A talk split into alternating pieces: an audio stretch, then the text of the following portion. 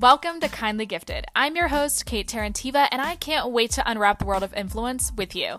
Every day, you're gifted episodes. See what I did there? To help you become fluent in the business of creativity and learn the best kept industry secrets to creating an online presence worth remembering. It's really like having a momager on speed dial. So let's dive into it. This episode is brought to you by Shopify.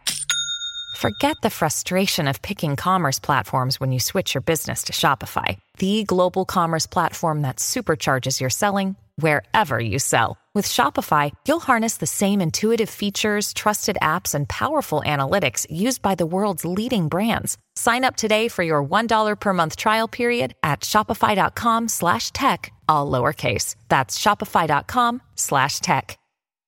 I greatly admire people that are okay with failing online. I think there's a lot of stigma, particularly around like thought leader creators or any type of educational creator, like a business creator, anybody that like has some sort of knowledge about something or at least conveys an attitude that they have credibility and authority and knowledge on something and then they fail or they get something wrong or they talk about a time that they lost money in their business or they, you know, they do something like wrong. They take an L basically online. I think people that like are able to deal with that, I think that's very admirable because I don't know if you know, but failing off camera and in private is so much easier than failing online because you don't have like tens of thousands, hundreds of thousands, maybe millions of people watching you fail and watching you have to like get out of that and deal with it. Um, because it leaves a digital footprint. I'm not saying this to scare anybody. I'm just saying I literally, literally went through this just now. Uh, and I was kind of scared, honestly, because I was like, oh my God, I made these videos after seeing two April Fool's brand stunts that I thought were real. Like, I genuinely thought Duolingo was coming out with a reality show, and I genuinely thought that Equinox was coming out with a matchmaking app. And I made videos about it. And I was like, oh my God, look what, look what they're doing. This is so fucking cool and so on brand because that's how I felt about these activations. I had no idea that they were April Fool stuff. Some of the April Fool stuff I saw was like totally like obviously a joke. Um but some of them were so good. Honestly, I'm really glad I didn't go ahead and make a video about the liquid death April Fool's joke where they were supposedly like putting up these um like signs in front of cans at the grocery store where they were like, this water is not safe to be viewed by children, which also looked fucking real. Oh, thank God I didn't make a video about that. But I made those videos and I was like, I was acting. If you thought I was acting like like I thought it was real, it's because I was like that was not an act. I genuinely thought they were real.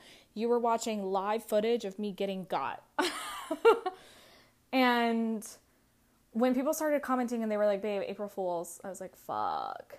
I did not realize that. Um, also, right, it me, I'm fools. Um, and I felt really insecure because I was like, man, maybe there's these expectations on me to like show up with credibility and to know a lot of things beforehand, and like I can't be making mistakes.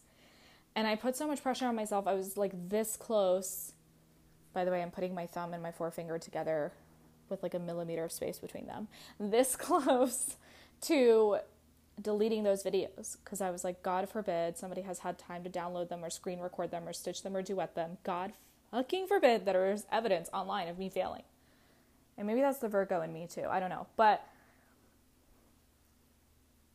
I left them up because I was like, I, I, I think I needed that. I think I needed to get over that that hump of like failing online and having proof of me getting something wrong or doing something wrong on the internet. Um, and I think the reason that a lot of the times people aren't comfortable with that is we're like afraid of, of judgment, we're afraid of being misunderstood, we're afraid of um, being made fun of or not taken seriously, especially people that are in a space where they're creating content about an industry or educating people. Like there is a lot more pressure for you to show up quote unquote perfectly um because you're you're claiming that you have expertise in something.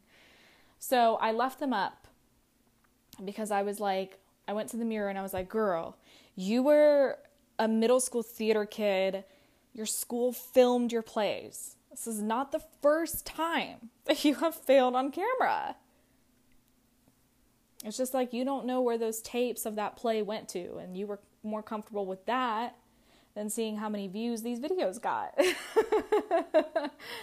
so, anyways, this is a, a little reminder that if you have also failed online, I see you, and it's I, it's okay to make mistakes. Um, it's actually, I realize it's really no different than failing in public.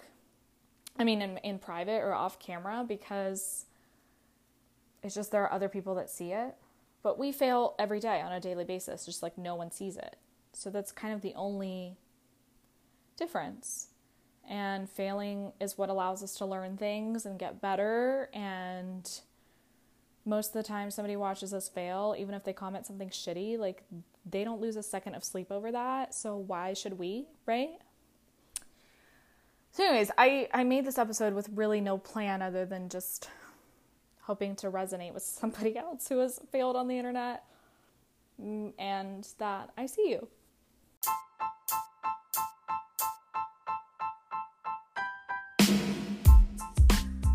Thanks for tuning in to Kindly Gifted. To support the podcast, please leave a review, share with your friends, and don't forget to subscribe.